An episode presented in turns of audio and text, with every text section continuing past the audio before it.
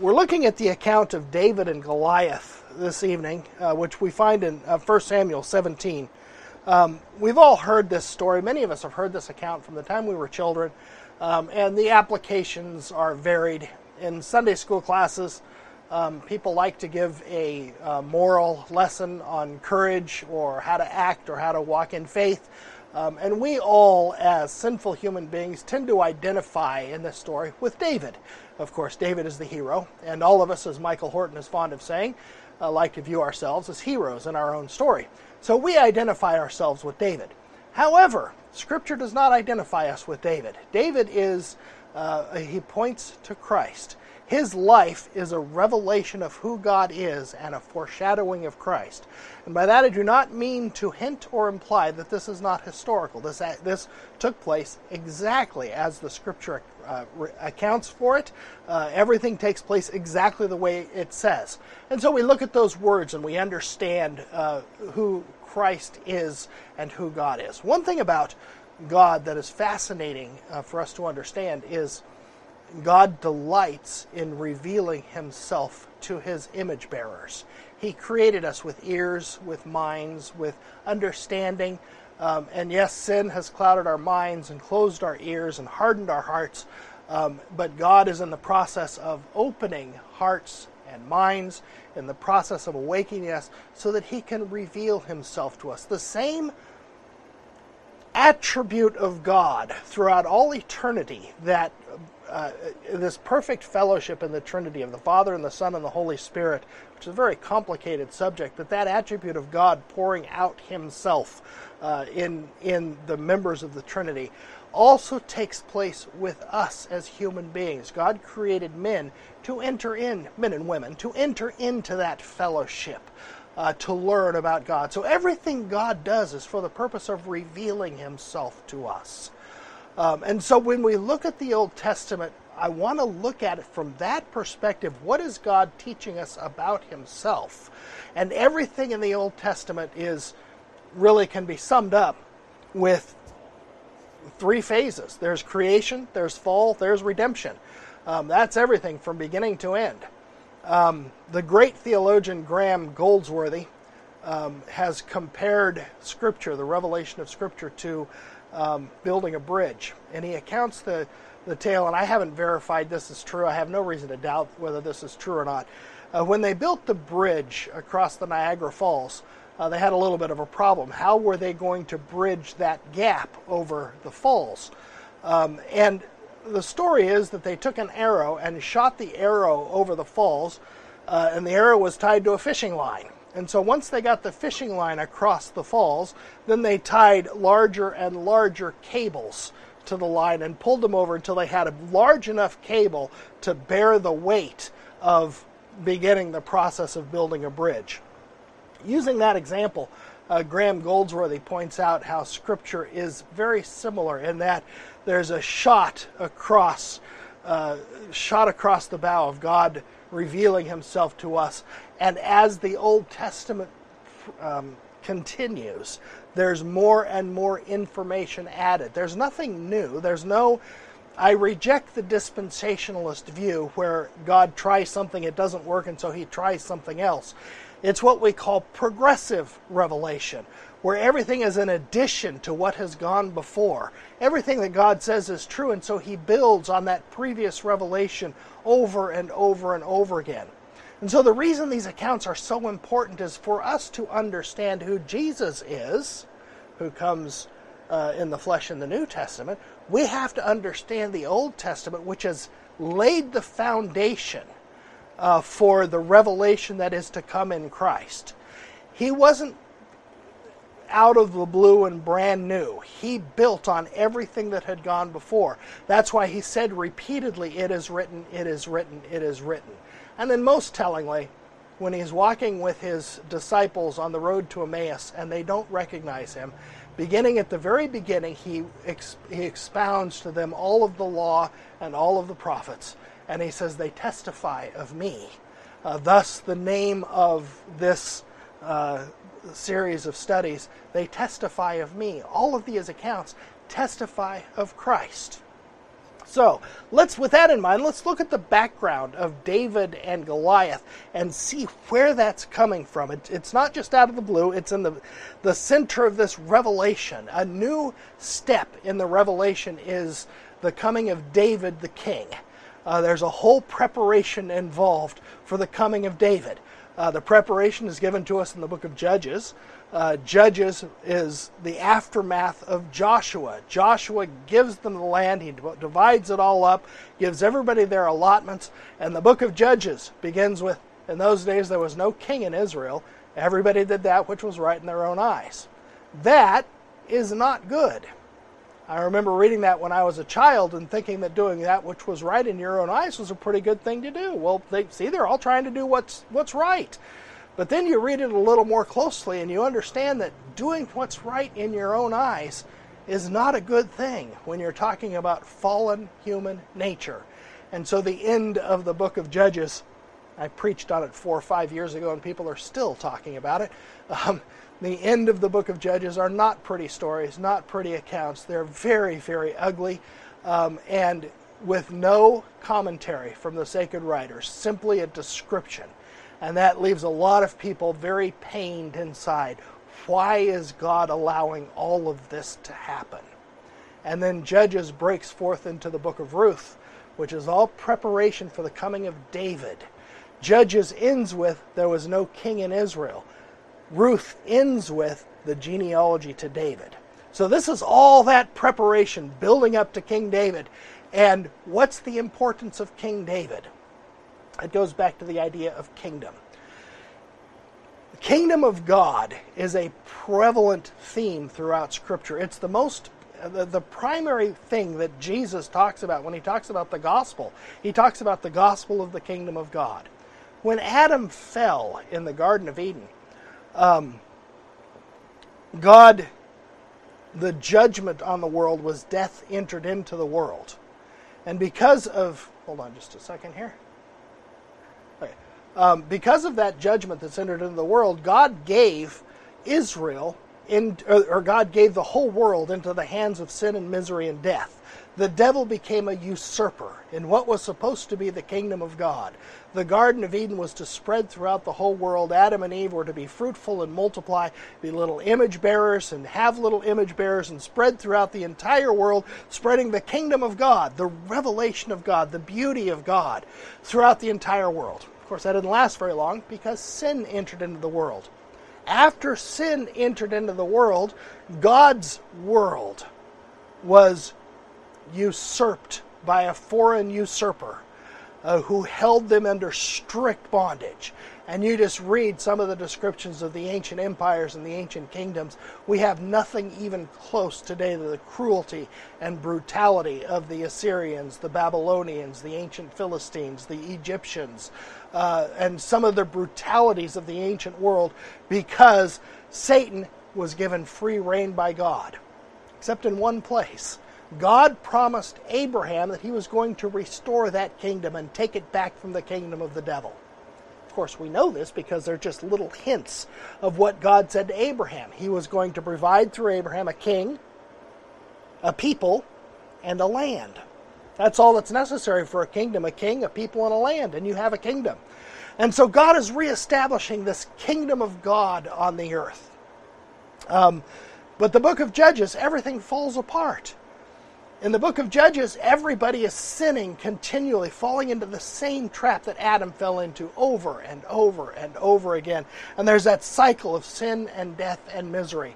And now this land, God's earth, the country of Canaan, the land of Canaan, has been usurped by a foreign usurper. Judges 13, verse 1, there's a lot here in just one verse. It says, and the children of Israel did evil in the sight of the Lord, and the Lord delivered them into the hand of the Philistines for 40 years. You see the echo of exactly what happened in the Garden of Eden. Here it is in very practical terms. Because of the sin of the people of God, God delivered them into the bondage of a usurper. You want to serve other gods, you will serve other gods with rigor, God is saying. And so the Philistines have usurped the land of Israel. From the Philistines' perspective, the land of Canaan is their land. And they're the rulers. And the Israelites are simply a tribal people who happen to be a little bit feisty at times. You got to put them down every once in a while. And sometimes there's a real irritant. Like when Samson came along, that was a real irritant. They started getting really uppity. And the Philistines would have to crush them down again and again and again. And there were large victories when Samson crushed 3,000 of them, but nothing really too serious for them to pay a lot of attention to. This is the backdrop. The nation of Israel, just like the world, is now under the dominion of a foreign usurper. And God is going to show himself strong in delivering Israel from this foreign usurper. And in the process, he's going to reveal himself to Israel and to all of us. We all tend to believe that victory over the enemy is going to come through our self-will, through our power, through our strength, through our abilities, to making proper choices, through our wisdom, all these things that we think are going to overcome the enemy. Just a very simple thing in each of our lives. I know this is true about you, even though I haven't met many of you, because I know human nature and I know what the Scripture says. You have sin in your life, and you tell yourself every single day, tomorrow I'm going to be better, I'm not going to sin anymore. And then tomorrow you do exactly the same thing that you did the day before. That's how much power you have. You can't even defeat the sin in your own life. This is illustrated in a very practical way in the nation of Israel. They are under the domination of a power that is too strong for them because it comes from God. How can they stand up and fight against the Philistines? They tried. They were crushed over and over again. When you start interpreting these stories as the entire Israel army was cowardly and they didn't stand up against the Philistines like they should have, you've missed the point. One thing the Israelite army knew for certain was that they couldn't defeat the Philistines. They were powerless against the Philistines. We'll get to that in just a minute. 1 Samuel opens up with Hannah, a woman. All of a sudden the power switches, and now you're talking about a woman. She's not even married to a priest or to a king or to anybody. She's just married to a guy who happens to have another wife because she doesn't even have any children. She can't bear any children at all, but she loves the Lord. And so that account of Hannah 1 Samuel chapter 2, of Hannah's prophesying that the Lord's anointed is going to come with strength from the Lord, and he's going to defeat all of God's enemies and crush them, thinking not only of Peninnah, her rival, the one that taunted her severely, but also thinking of the Philistines. And Hophni and Phinehas, the two wicked sons of Eli in the temple. Israel's a mess. And she gives birth to Samuel. God has mercy on Israel. Israel calls out for a king because Israel realizes they're not strong enough for the Philistines. What they really need is a king. This lack of faith from the Israelites displeased the Lord, which is a whole other subject. So I'm not going to get into all of that. But God does mercifully and graciously give them a king. He gives them King Saul. He wasn't trying to fool them with King Saul. He wasn't trying to give them a bad gift, as the Scripture says. We're the children of God. Is he going to give us something evil when we ask for something good? They asked for something, and God wanted to do good to them. But he also wanted to reveal himself to them. So he gave them the king that they asked for. He was head and shoulders above all the others. He was an excellent fighter. God filled him with his Spirit, so that he was able to win tremendous victories over the Amalekites. He was able to act wisely. In the first few chapters of Saul's reign, he's welcomed among the Israelites. They praise him. He brings peace and unity. In fact, he reigns initially so wisely and so well, now the Philistines are paying attention. Now it's not just a tribal group that's gotten out of control. Now it's someone who's declaring a kingdom. And to declare a kingdom means to declare war against the Philistines, and so the Philistines are declaring war. That's where we are. Saul, though, has two fatal errors. He doesn't understand the nature of God's kingdom. He doesn't understand that God's kingdom comes from the hand of God alone. He doesn't understand that it's not won by power, by strength, by might, or by manipulating the gods. It's by God's free grace and goodwill alone.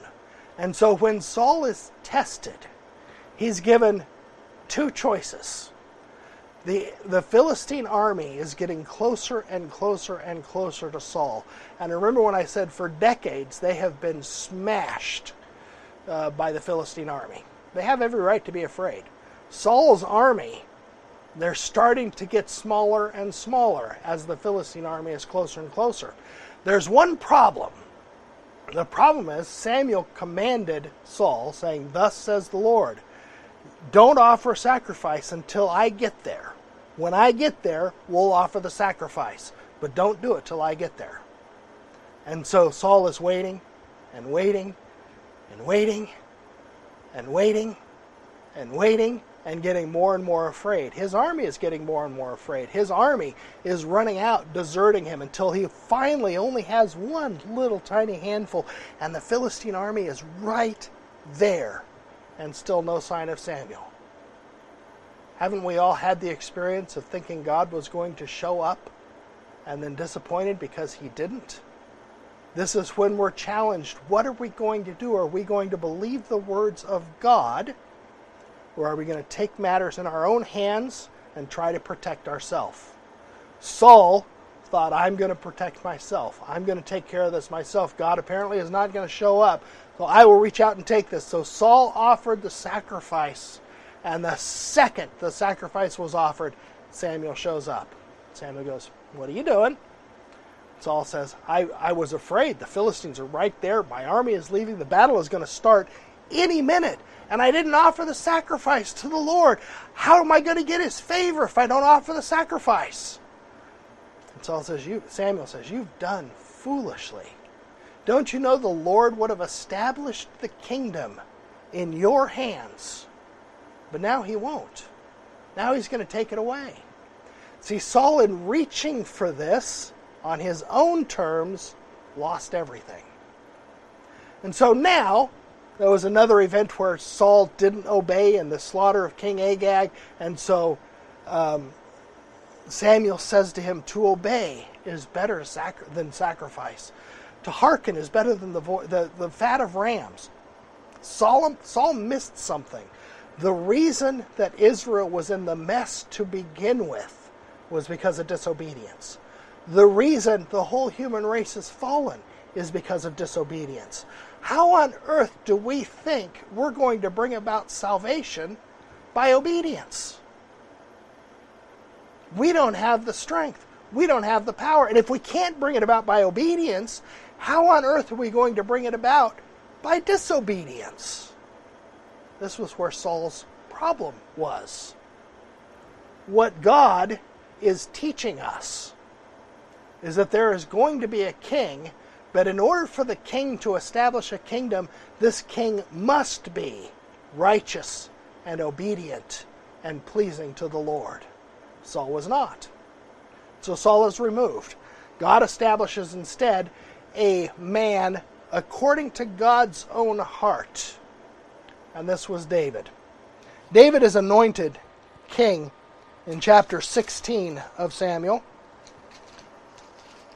Samuel finds him in Bethlehem, his ancestral home, and he anoints him with oil, pours the oil on his head, which symbolizes the pouring out of the Holy Spirit. And as soon as David is anointed with oil, it says, "The Spirit of the Lord rested on David and was taken from Saul."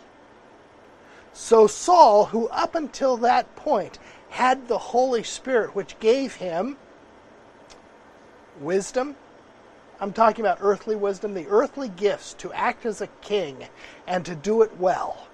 The doctrine of Scripture, here's a little side note, is whether a man is a believer or an unbeliever, whether a woman is a believer or unbeliever, if they have the gift to run a business, to make good choices as a president or a congressman, to be a judge, to be a policeman, to write music, to write poetry, to create art, whatever that is, all of those gifts come from the Holy Spirit.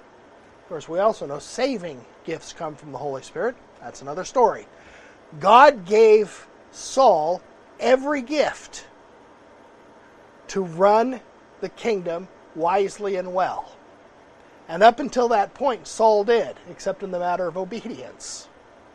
But when the Holy Spirit was taken from Saul, at that point he became paranoid, irrational, foolish, to the point where his rage would overtake him and he'd throw a spear against the boy playing the harp. He just went nuts and fearful. Thus we come to chapter 17 of 1 Samuel, which is a very big change in Saul. Now the Philistine army is face to face with Saul. There's a valley in between them. And their champion is Goliath of Gath, who's a monstrously huge man. He doesn't suffer from what we now call giantism. He was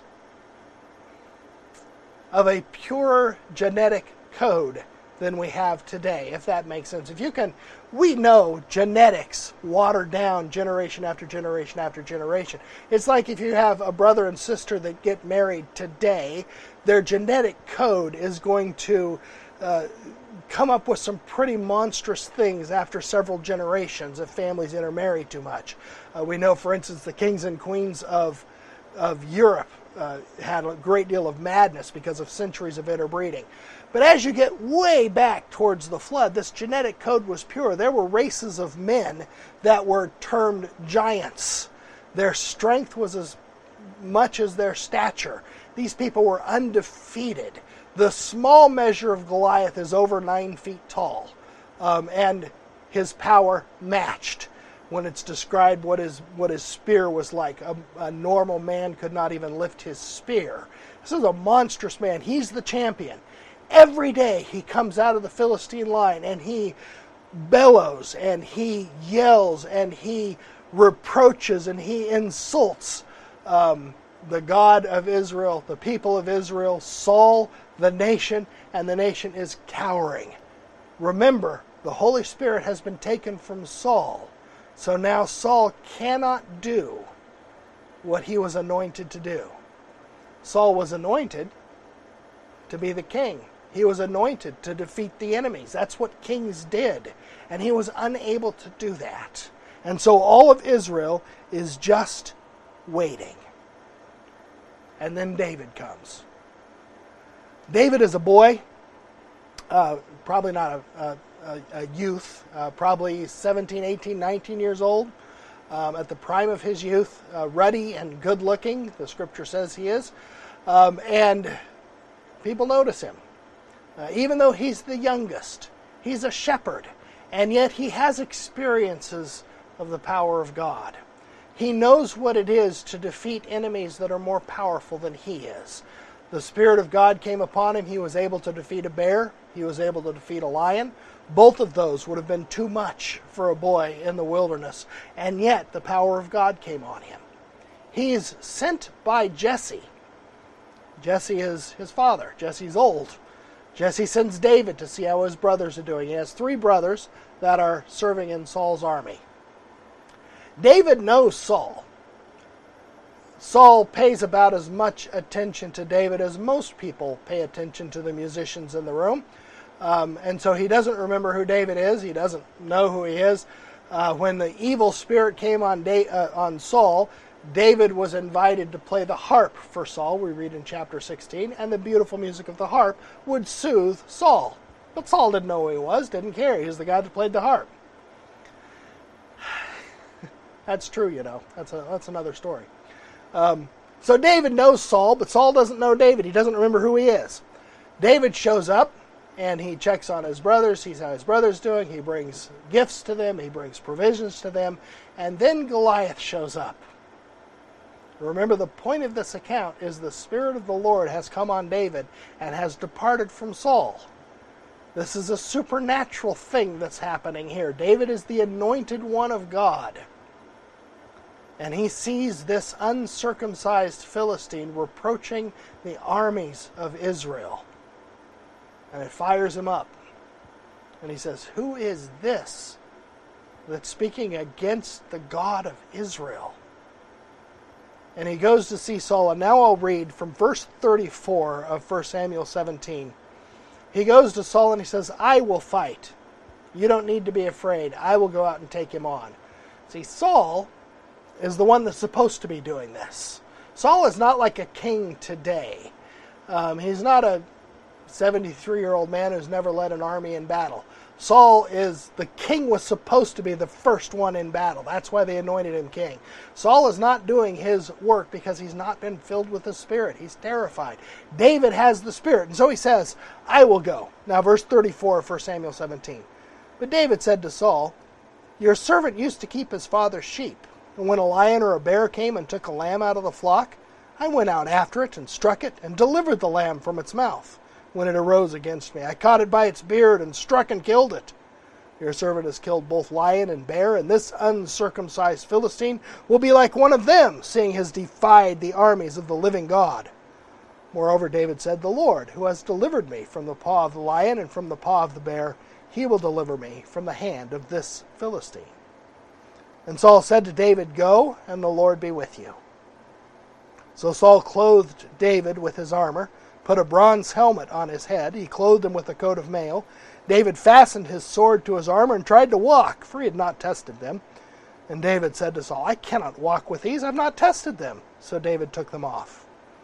Then he took his staff in his hand and chose for himself 5 smooth stones from the brook, put them in a shepherd's bag in a pouch which he had,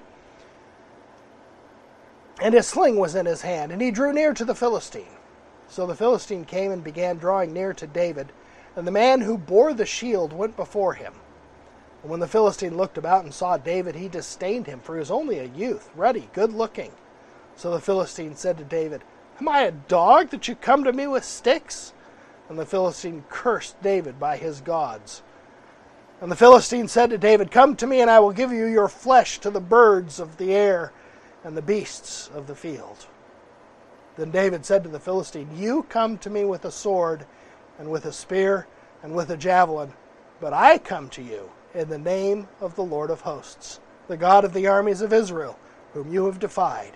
This day the Lord will deliver you into my hand, and I will strike you and take your head from you, and this day I will give the carcasses of the camp of the Philistines to the birds of the air and the wild beasts of the earth, that all the earth may know that there is a God in Israel. Then all this assembly shall know that the Lord does not save with sword and spear, for the battle is the Lord's, and he will give you into our hands.'"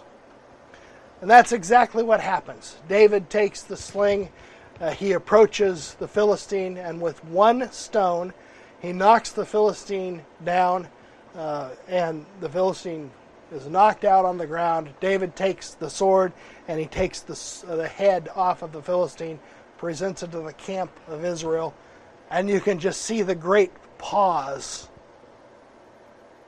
And then it says, "When the Philistines saw their champion was dead, they fled." Now they all ran away. The thing is courage itself comes from the Spirit of God. The fact that the Philistines were courageous, vicious, unbeatable fighters, that was the power given to them by God. It was, back to Judges, because of the sins of Israel that God had sold them into the hands of the Philistines. It wasn't an accident. It was because of the sins of Israel. So here we have not only David defeating the Philistines, but we also see the power of God, how David was not capable of doing this if God had not given him the power to do so.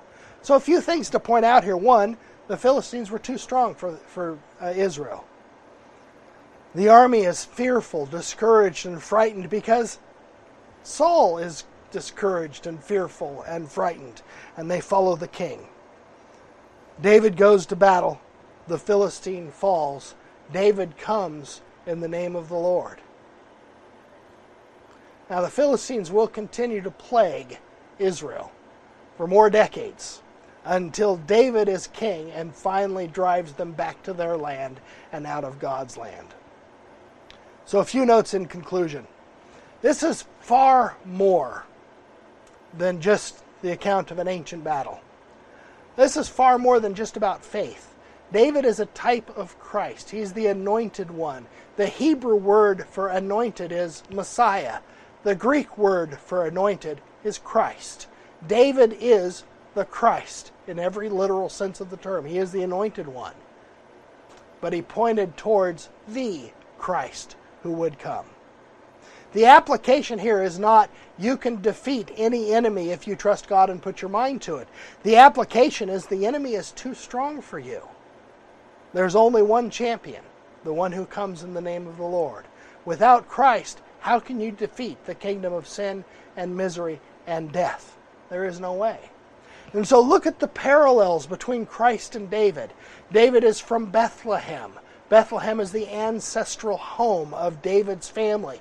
And Christ needs to be born in Bethlehem because of the decree of Caesar Augustus, we read in Luke chapter 2. So this was where David was tending sheep, would have been the same area where Ruth and Boaz met, where David was born, and where Christ would be laid in a manger because there was no room for him in the inn. Saul lost the kingdom because he rebelled. We also know that David brought chaos to the kingdom because of his sin. But God promised that he would not take the kingdom away from David because he made a promise. And so here we have this conflict that's going to take place throughout all of the kings of Israel. Because one thing every single king of Israel had, some of them were believers and worshiped the God of Israel. Some of them were not believers and worshiped the Baals. But what all of them had in common was they were all sinners. All of them died. All of them went the way of their fathers and were buried in the tombs of the kings of David. All of them. The very last one was Coniah, who was so wicked, God said through Jeremiah, no child of his will reign on this throne forever and ever and ever. If he were the ring on my hand, I would cut him off. And so the question then is, how is God going to keep his promise that the child of David would reign forever and ever, and at the same time keep the curse that was on Coniah?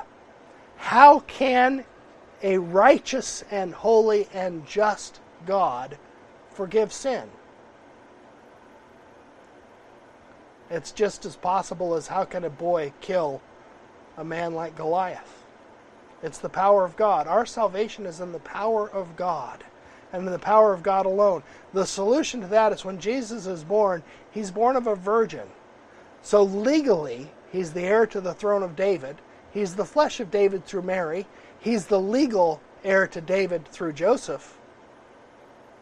And yet he is not of the flesh of Coniah because he was born of a virgin. Thus, Christ can be born flesh of our flesh, bone of our bone, and yet without the original sin of Adam, so that he could come as the sacrifice for our sin. That's another story. This is what the angel says to Mary. Behold, you will conceive in your womb and bring forth a son, and shall call his name Jesus. He will be great, he will be called the Son of the Highest, and the Lord God will give him the throne of his father David. The problem was, all of Israel was expecting a literal David who would come. They viewed the enemy to be Caesar. And David would take the sword and he'd go after Caesar, just like David went after Goliath. They always thought that the problem was the others. But at the time of Christ, Israel was sold into bondage under the Roman Empire for the same reason they were under bondage to the Philistines, because of sin and misery. We have a far greater enemy. We have a far greater enemy than the secular humanists, than Hollywood producers, than the other political party, whatever your political party might be. We have a far greater enemy. It's the sin and misery of our own heart, and we are held in the bondage of a real spiritual power who has a name, the accuser, Satan. And we're under his power unless he's defeated by a greater king than even David was. Remember, David conquered Goliath because he came in the name of the Lord. Who else do we know of that came in the name of the Lord? When he came into Jerusalem, that triumphant entry that Sunday, what were the crowd singing to him? Hosanna to the Son of David, blessed is he who comes in the name of the Lord. They were quoting Psalm 118. When the great king would come, just like David, to destroy our enemy, he would come in the name of the Lord. But the very next verse in Psalm 118 says, bind the sacrifice to the altar. That's the part that Israel forgot. The conquest of the great Goliath would not come on the field of battle, but on the cross. Hebrews 2 says, inasmuch then as the children have partaken of flesh and blood, he himself likewise shared in the same, that through death he might destroy him who had the power of death, that is the devil, and release those who through fear of death were all their lifetime subject to bondage. Here's the nation of Israel terrified and cowering because of the fear of death, all of their lifetime and subject to bondage. And David, putting to death Goliath, set Israel free from the fear of death.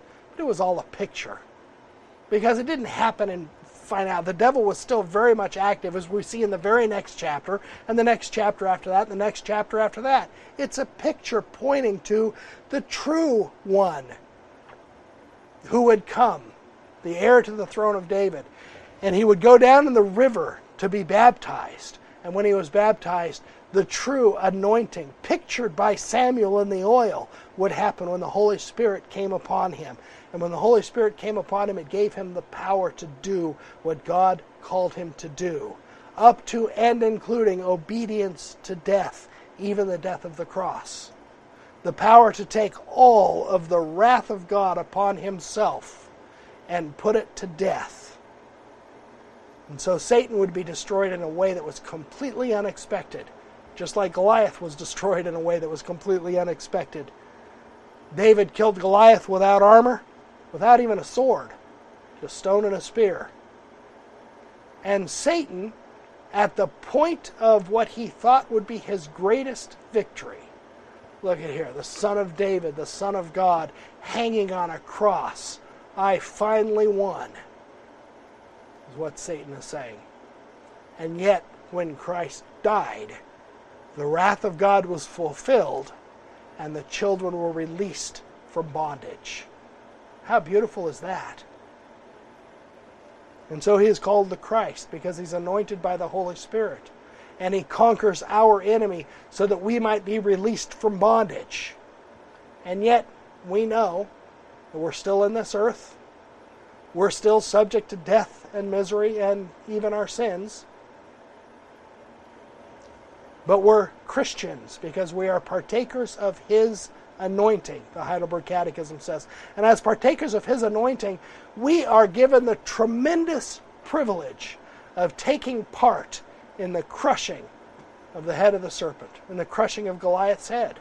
It's like the great champion is standing there with Goliath on the ground saying, okay, take the sword and stick it right there to the little child. This is what this life is. Conquering those fearsome enemies because Christ has already done it.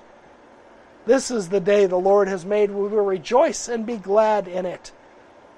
And yet we conquer the exact same way that Jesus conquered. Because God delights to show Himself strong when we are at our weakest, our frailest, in the most pain, in the most misery. He allows Goliath to taunt day after day after day after day after day. But the victory is assured, so we wait. We wait. But it'll never come by taking up the armor of the world. It'll only come by taking up the same armor that Jesus Himself took up. And you know what that is. Of course, we immediately go to Ephesians chapter 6. Shod your feet with the preparation of the gospel of peace, taking the shield of faith, the helmet of salvation, the sword of the Spirit, the word of God. We hold on to the promise of God. we can stand with David's greater son because he died for us and took on himself our sins, and he's not ashamed to call us his family, or flesh of his flesh and bone of his bone. And therefore we suffer with him, and in our suffering with him, we again crush the head of the serpent until finally complete victory is ours, and we stand with him in all eternity, face to face, having taken part in this great battle with which victory is assured. Let's close in prayer, and then if there's any questions, I'd be happy to answer them or try to.